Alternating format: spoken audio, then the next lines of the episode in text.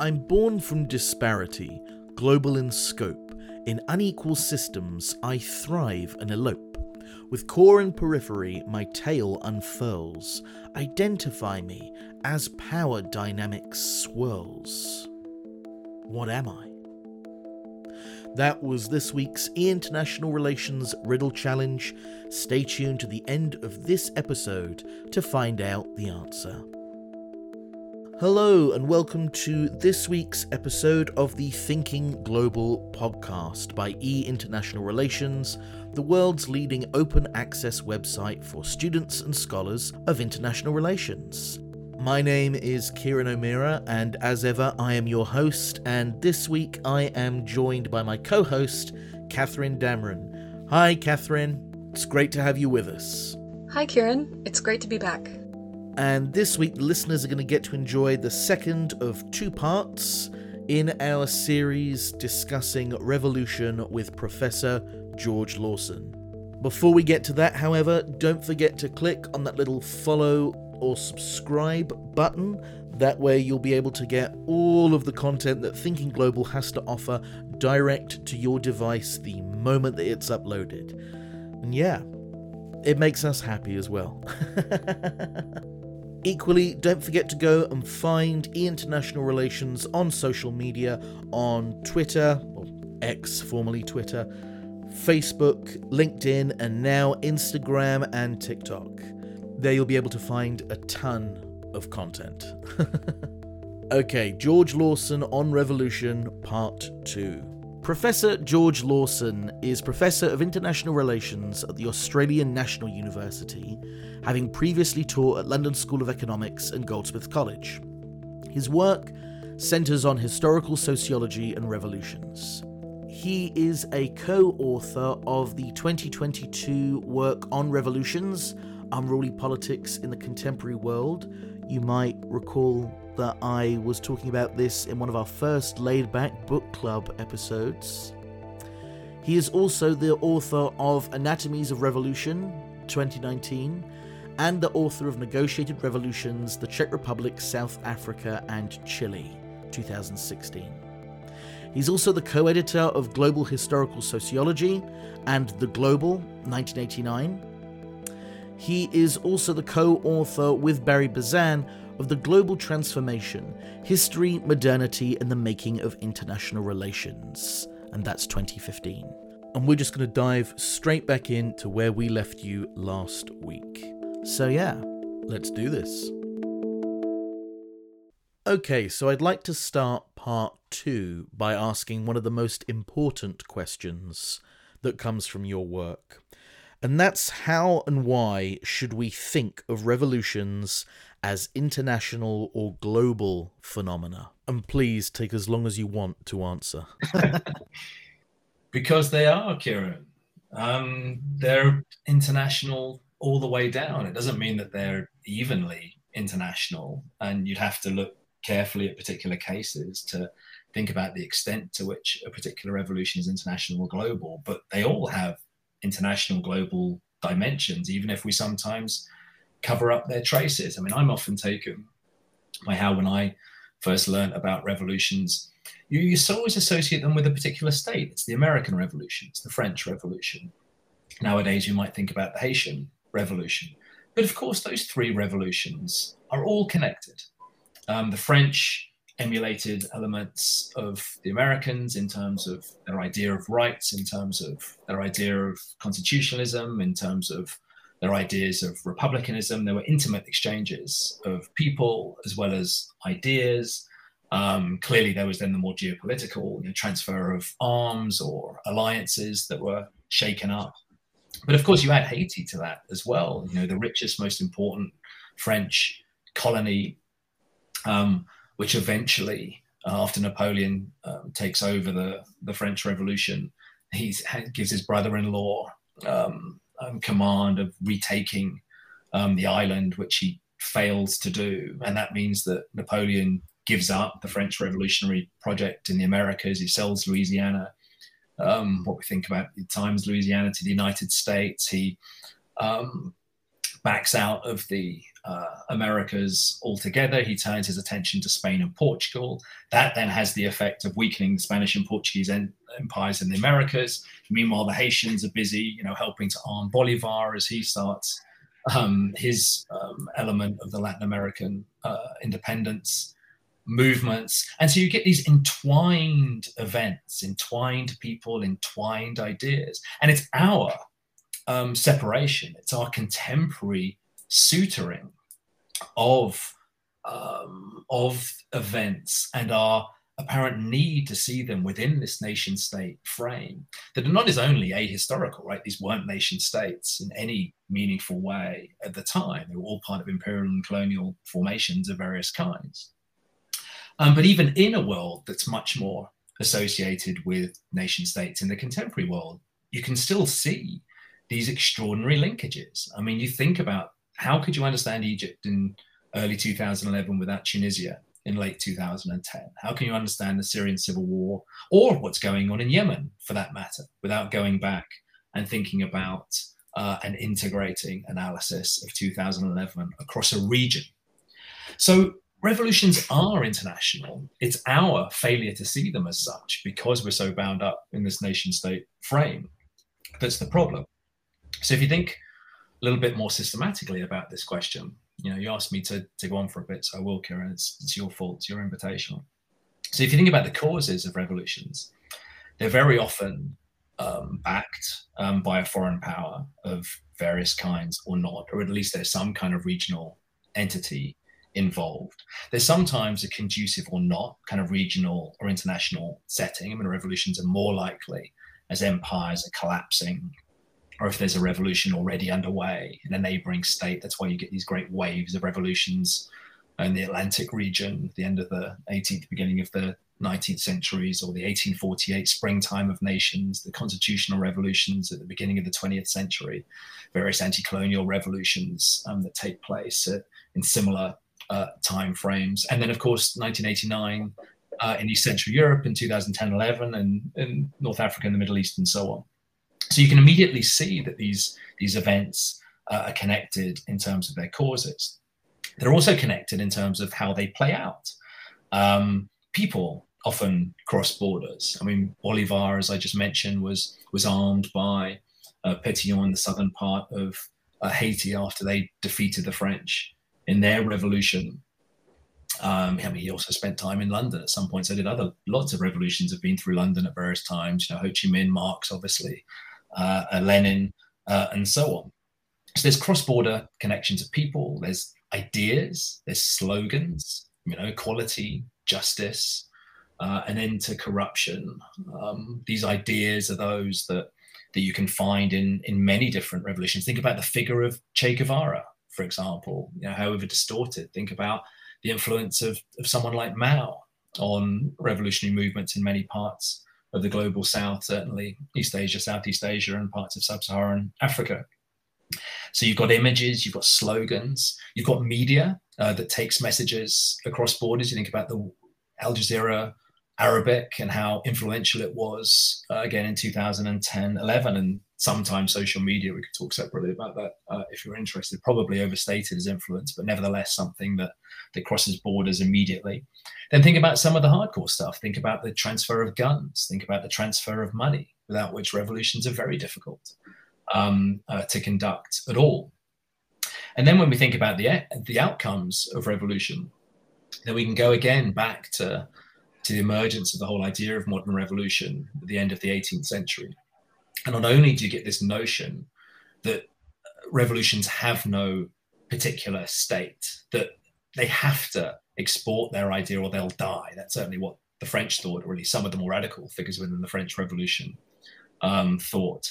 But you get the opposite of that. You get this attempt to contain revolution, this whole notion um, which you could go back to Edmund Burke to find that a revolution can't be left in one country because of its influence, its potential influence on its neighbors, what Burke called the law of vicinity. And that's why he backed counter revolution against France, even as he was much less bothered about the revolution in the Americas, because the threat Burke thought about France was not just to the French, it was the whole of Europe, and it was the whole of the idea of the family of nations and the community um, that he thought held together a, a concept uh, and a practice of Europe. So counter revolution is international too. Um, uh, you think about uh, the Saudi project uh, in uh, the contemporary Middle East, for example. A lot of that is to do with the the post 1979 decision of the Saudis that they were going to hem in Iran as a revolutionary state. You know, partly successful, partly not, and we're seeing the influence of Iran uh, in Yemen or in Lebanon and so on, but also the the distinctly international dimensions of of Saudi counter-revolution, you know, partly through the Gulf Cooperation Council, partly through a more surreptitious means, partly with the backing of the United States, and so on. So sometimes there's the deliberate export of revolution. Sometimes there are counter-revolutionary projects that seek to hem in the revolutionary state. Sometimes there are more indirect effects, the kind of more, more ideas of emulation, the idea that I mentioned earlier about, well, if they did it there, then we can do it here. And sometimes that might be your neighbor that looks a bit like you and sounds a bit like you and might have a similarly corrupt family running it. But sometimes you might try and emulate something a long way away. The Hong Kong protesters sometimes think of themselves as defeating the contemporary equivalent of the Soviet Union, for example, in the form of the Chinese state. You might have revolutionaries, as with you know, the Cubans, um, who inspire revolution not just in the Americas, but in places in sub-Saharan Africa, to which they sometimes lend support, and sometimes it's more this more indirect effect. Think about the kind of indirect emulation of, of an example like South Africa uh, around the world after after 1994. So the revolutions are fundamentally international. I don't think that's in question. I think the, the question is exactly how, when, where. You know, which ones are more international than others and why. And because we've studied revolutions almost entirely within the prism of nation states, almost entirely as domestic phenomenon, as if they weren't international, I think we're at fairly early stages of working through some of these ideas. I think there's pretty broad acceptance in the scholarship on revolutions that this is important stuff, but perhaps, which is good for you, Kieran, if this is what your project's going to be about, probably less specificity about how, when, where, which ones. And I think that's the real question for, for you and others to take on. Great. Thank you so much. I think you probably made Kieran's day. As this will be the topic of my thesis, yes, absolutely. So it's up to me to ask the next one. What should we include and exclude from the category of unruly politics? Well, I guess, you know, ruly politics, whatever that is, but, you know, less facetiously, I think what's important there is that notion of, of a transgressive politics, something extra constitutional versus something that's regular, even if it's dramatic. So you take the Stop the War protests, um, actually after the Iraq War in 2003 4, or some of the massive protests we got um, after the financial crisis 2007 8. In Western states, those protests were enormous, but they were still regular, they were still permitted, um, they were allowed. Now, there may have been fringes of them that weren't, that became violent, but they were considered by most people, and certainly by the governments and the regimes, as being illegitimate. Now, of course, you take those protests. In fact, you take much smaller version of those protests and you put them in an autocratic setting. You put them in Hong Kong, you put them in Shanghai, you know, you put them in Minsk, um, you put them in very many places around the world, and suddenly they look very different. They look transgressive. Um, they look unruly. They're not permitted. So it's not so much the thing, the object. It's not so much is this a march or is this a petition or is this an occupation that matters. What matters is what context is this uh, event taking place in and is it permitted or not and one thing that's add to the point I made earlier about the vulnerability of these personalistic regimes with these single characters, these kind of autocratic, um, particular type of personalistic regimes, is that often everything's effectively disavowed. So you know you could have a, a, movement that's complaining that the bins haven't been collected on time. And that would effectively be existential because you don't have any type of transgressive or unruly politics that's permitted. You know think about the contemporary saudi state um, for example. It would be pretty difficult given that you're barely permitted or not permitted to to put even the mildest critique of the state on social media let alone start organizing a union or marching in the streets then clearly almost anything is going to be unruly and transgressive, and sometimes it is. And sometimes things can snowball from extremely humble beginnings.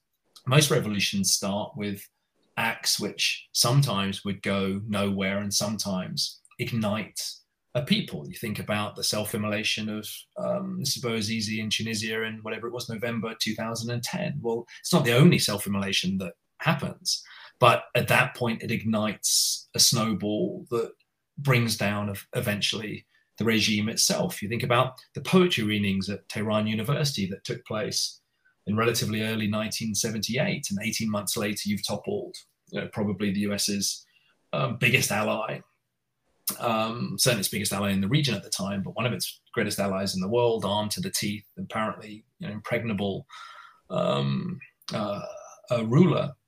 So sometimes there can be these extremely humble origins. So I don't think you need to concentrate so much on the scale or the size or the thing itself. Is just look for the particular context, the particular state-society relations, the particular constitutional structure that that uh, this event is taking place in. And sometimes something apparently humble will actually end up being radical, where in another setting, it wouldn't be radical at all.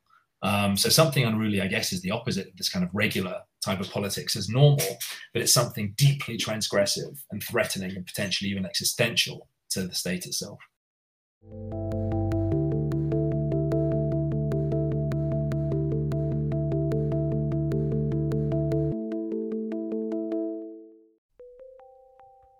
Welcome to the intermission of this week's Thinking Global podcast episode. Now, normally it's one of my favourite times of the week because I get to read out the letters from you. Now, this week I'm going to read out our favourite letter from the open letter competition that took place over the course of the last week. So, we asked you to send in your letters explaining which international relations theory was your favourite, was your favourite to read about, and why. In under 200 words. And this is the winning letter. Dear E International Relations, Realism, my favourite international relations theory, is like enjoying a plate of ugali, Swahili for stiff porridge, a staple in African meals, made by mixing cereal meal with boiling water. Bold, straightforward, and unapologetically pragmatic. It is doubtlessly appealing to me as an East African, since just as African parents emphasize the importance of a realistic approach to life, realism teaches us that in the global arena, it's survival of the fittest. Imagine international politics as a lively African soko. Swahili for marketplace. Realism is that seasoned negotiator who haggles fiercely, recognizing the harsh realities of power dynamics. It's like navigating a bustling market, knowing that sometimes you need to throw in a bit of tough love to secure the best deal. So, whether you're enjoying a toothsome plate of ugali or navigating the complexities of global politics, realism's acuity is your seasoned companion, urging you to keep it real in a world that sometimes needs a dose of blunt honesty. Warm regards. And that letter was sent by Emilius John Amuli in Tanzania, East Africa. Well, Emilius, we just love this letter. We thought your imagery was just fantastic, so we had to have you win the open letter competition. Thank you so, so much for sending your letter in. And thank you so much to everybody that also sent letters in that we didn't read out. There were some absolutely fantastic ones. And don't forget, we love hearing from you. Please, please continue to send in your letters and we'll read them out on the podcast to thinkingglobal.eir at gmail.com. We want to hear all about what it is you're reading at the moment, what it is you're publishing on, which articles and books and reviews you've been reading on e international relations, and definitely which episodes of this podcast you've really enjoyed listening to. So, before we get back to Professor Lawson, first of all, please, please, please remember to send us your letters. Secondly, don't forget to click on that little follow or subscribe button. Just click on that little button. that way, you'll be able to get all the content Thinking Global has the moment it gets uploaded. And thirdly, please don't forget that At Thinking Global, we're part of International Relations. International Relations is able to produce the content it produces because of the small army of volunteers that commission, edit, and publish that work. So please, if you enjoy the content that E International Relations provides, think about maybe giving a donation. And there is a link to that in the description box. Okay, let's get back to Professor Lawson.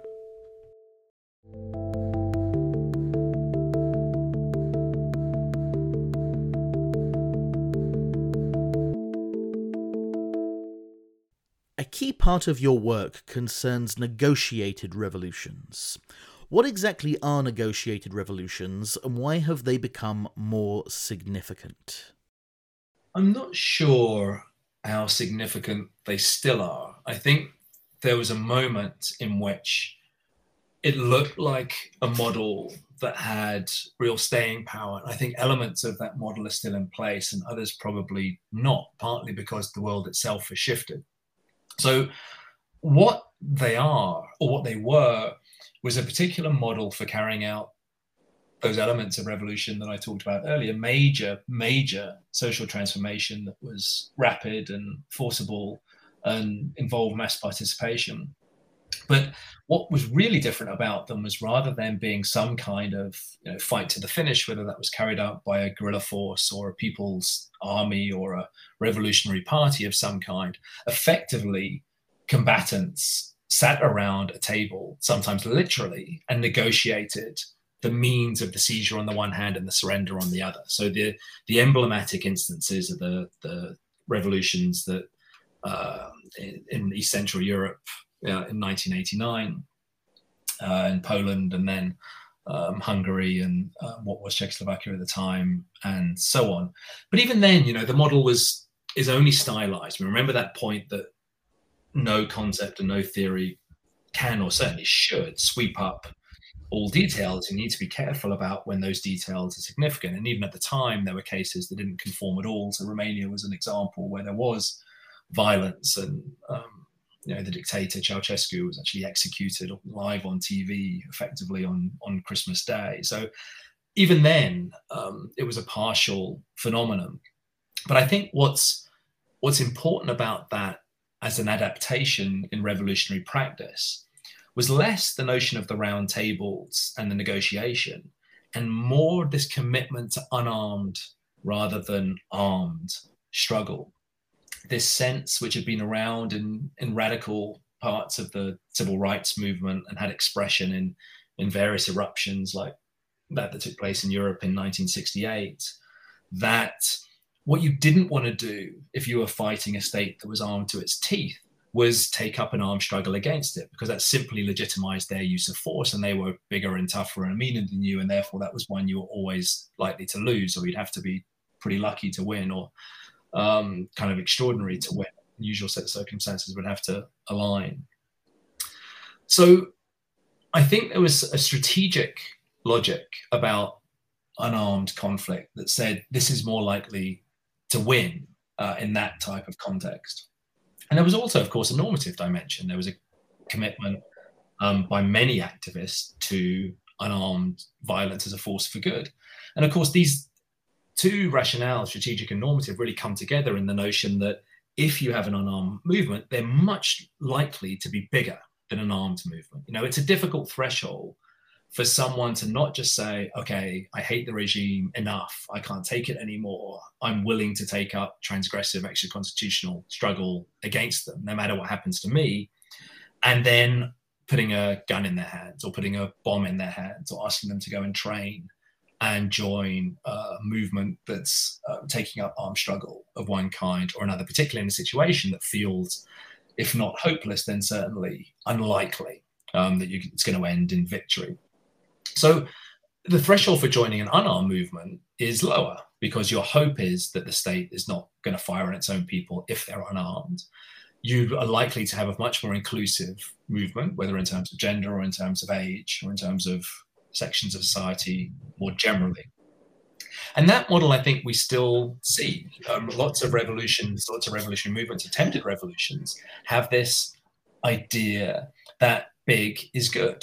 Um, the, and the way to get big movements together is by being fundamentally unarmed, even if there's then discussion around the edges about do you have an armed flank um, of one kind or another, and is that unarmed flank willing to fight with fists or sticks or Molotov cocktails or some version of that, or are they actually going to be armed with guns and bombs and be organized and all the rest of it?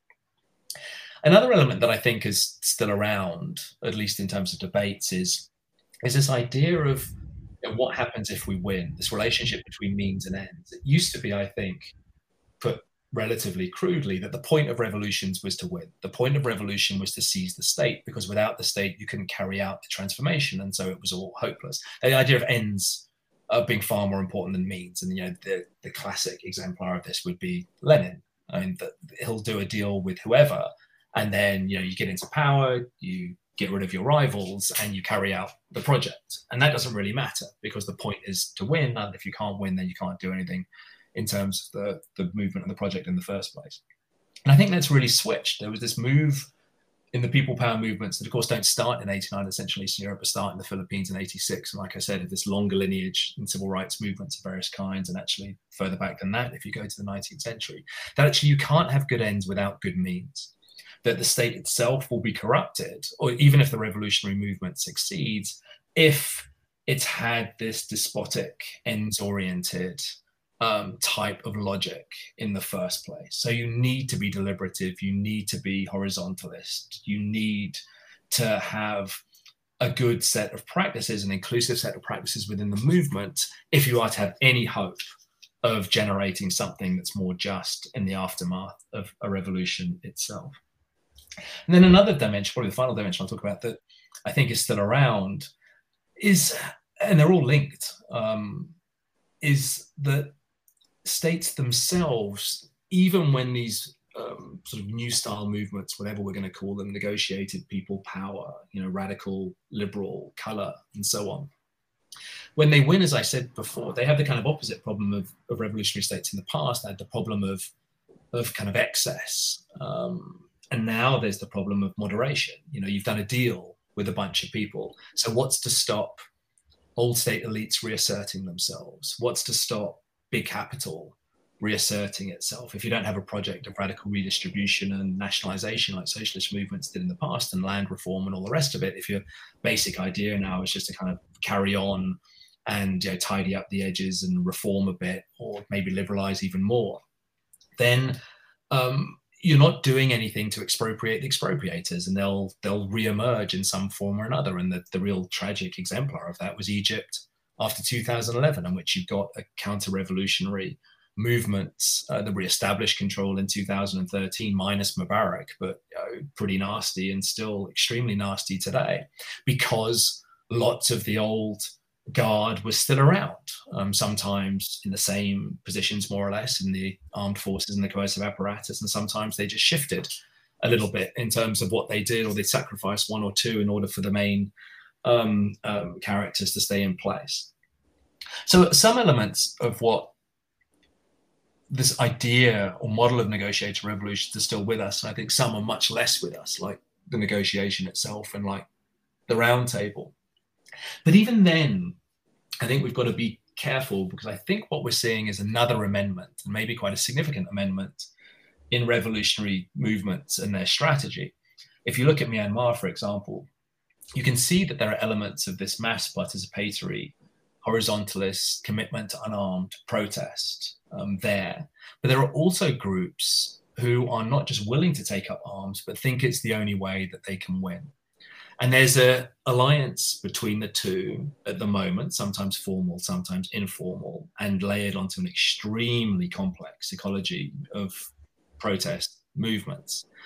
Um, and I'm unclear where that's headed, this kind of hybrid form. It's been around in Rojava for a while, that there's a combination of a commitment to deliberation and horizontalism and some extraordinary um, politics and politics and practices around gender, for example, alongside a commitment to a particular type of militarism um, and a particular type of kind of vertical command structure.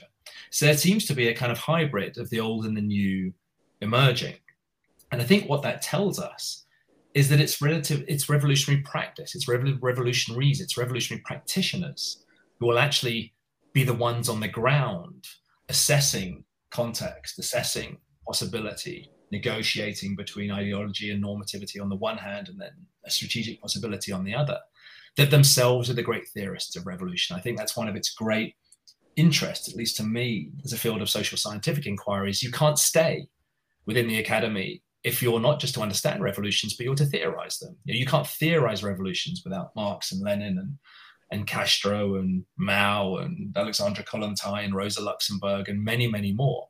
And that's the same today we can't understand contemporary revolutionary practice and the form they take without listening to, hearing from, and taking seriously the views of revolutionaries themselves.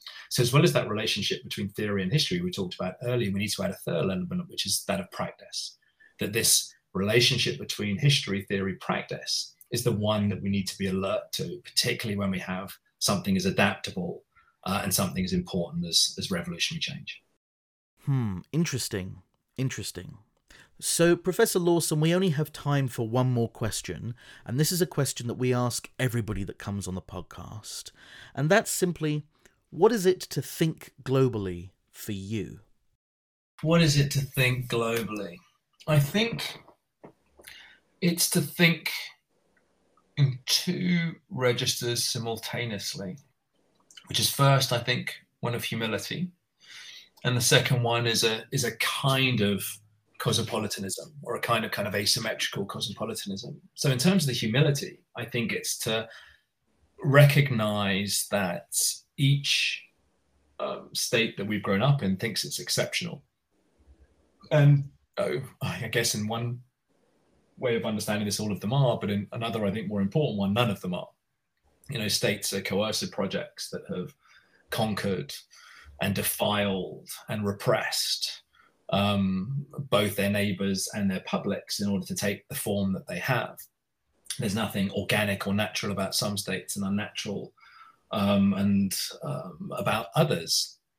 Um, there are histories of bloodshed, of empire and colonialism and racism and patriarchy behind all states. And I think thinking globally allows us to escape the immediate parochialism of those claims of exceptionalism and approach others with a degree of humility. Because, of course, particularly for those of us who've grown up in the West, the sense of privilege um, that those tales of exceptionalism have told are ones that are extremely dangerous if swallowed and taken for granted. So I think there's a humility that comes from thinking globally rather than within a particular cultural or, or state context that I find at least um, extremely powerful. Then, in terms of the cosmopolitanism, I find that I don't, when I think globally, then um, see it as a kind of assemblage of difference. I don't think of this as just saying, well, okay, there's the British experience, and there's China, and there's Russia, and there's you know, Burkina Faso, and there's Brazil, and you put them all together, and you kind of have a melange or you know, potpourri or a smorgasbord, or you know, a kind of you know, hybrid fusion soup or something. Um, from that, what you have actually is a way of understanding the necessarily joined up formation of how we got here. And I don't know you two, but I would imagine you have stories of migration not far away. I would imagine you have all sorts of um, uh, global dimensions um, in your personal life as well as in your politics. And when I start teaching Intro to IR, I start with um, a picture of what I asked um, students. Um, you know, if you were to tell me um, what you think a quintessential British you know, cuisine is, you know, cue joke, lots of laughing, and all the rest of it, you know, what would you say? And the answer is usually fish and chips. So, okay, well, where's fish and chips come from? You know, potatoes are not indigenous to Britain, they're not indigenous to Europe. They were discovered in big quotation marks by Europeans when they went over to the Americas. There's colonialism, there's capital, there's expansionism of various kinds. They're then re-imported to Europe.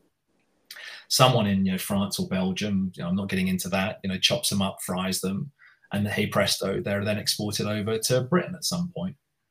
Then you think about the fish part, and the fish part, the battering the fish, the frying it, and all the rest of it is almost certainly a Jewish tradition from Southern Europe that then again is imported through migration and histories of capital and so on to Britain. And as far as I know, the first fish and chip shop is opened in, in the East End of London by a Jewish immigrant in the 1870s. And that becomes then framed as some kind of you know natural British um, gift, again, cue laughable um, sort of quotation marks to the world. So immediately, you know, you, you, the taken for granted ways we think about something is exceptional. We find histories of cosmopolitanism, and I don't mean that some kind of, you know, sort of Kantian, you know, kingdom of ends. Uh, we're all living in in peace and harmony. If we're some kind of, you know, Republican democracy. I mean by that some much more frictionful cosmopolitanism, some recognition of difference, some recognition of asymmetries of power, but nevertheless a way of thinking and being together that I at least find comforting to find that um, all peoples around the world, I think without exception, are joined together really quite fundamentally. Um, not just in some sort of abstract normative sense because of our common humanity, but because of shared histories, because of concrete, real experiences of empire, of colonialism, of capital, and much, much more that actually tie us together, however asymmetrically. And I think recognition of that asymmetry, but recognition of that togetherness, provides some kind of opportunity, however fraught, however full of friction, of thinking together. So I guess it's those two elements that I that I see the, the thinking globally aspect as as being so powerful um, towards. What a fantastic answer to that question, I have to say. anyway, Professor Lawson, I'm afraid that is all we have time for today. So thank you ever so much for coming on the podcast. It has been an absolute pleasure to have you on. Thank you so, so much for joining us. Thank you so much, Professor Lawson. That was really, really fascinating. Oh, it's a pleasure, Catharine. Thanks for asking me, and thanks, Kieran. Wow, that was just an amazing two part series. And yeah, that Professor Lawson was just brilliant to have on. I have to say, I am biased, but absolutely brilliant. What are your thoughts, Catharine? I loved Professor Lawson's fish and chips example of just how international and global our national identities are. Absolutely, absolutely. And now I just need fish and chips. That's going to be on my mind for the rest of the day. So, Professor Lawson, thank you so much for coming on. And now I need fish and chips because of you. From revolution to rock eel. that is the worst dad joke I have done in ages. You'll be able to find loads of international relations content on E International Relations, the world's leading open access website for students and scholars of international relations. You'll be able to find loads of free books, articles, reviews, interviews, you name it, we got it. At e-ir.info. Go check it out, there is a link in the description box. Alongside that, before I leave you and before we get to that riddle, please, please click on the little like, share, subscribe, or follow button. Tell everybody you know about us. it would mean the absolute world to us, and of course, means that you get all that content straight to you as it gets uploaded. And before we go to this week's riddle challenge, I'd like to say a massive thank you to Edward Curry, to Sharika Decker, Jennifer Engel, Nigel Huckle, Daniel McDade, Eduardo Pieroni, and Romanos Orpheus Toffis who work on the E International Relations podcast team. You are amazing, and this podcast wouldn't be a thing without you, so thank you so, so much for all the work you do. I'd also like to say a big thank you to Material Music for providing the music, and also to my co host this week, Catharine Damron. Catharine, amazing job, you rock. Now, to this week's Riddle Challenge. I'm born from disparity, global in scope in unequal systems, I thrive and elope. With core and periphery, my tail unfurls. Identify me as power dynamics swirls. What am I? And the answer was. Dependency theory. Yes, dependency theory.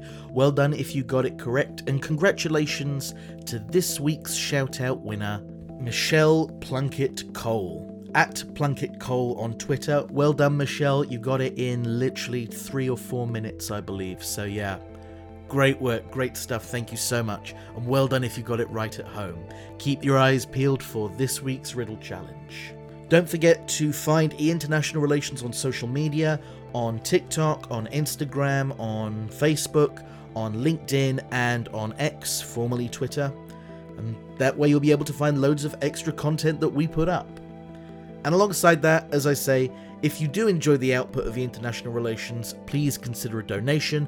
There is a link to that in the description box alongside a link to the E International Relations page. So I guess there's not much left to say, apart from the fact that I'm Kieran O'Meara. I've been Catharine Damron. And together we've been Thinking, Thinking Global. See you next week.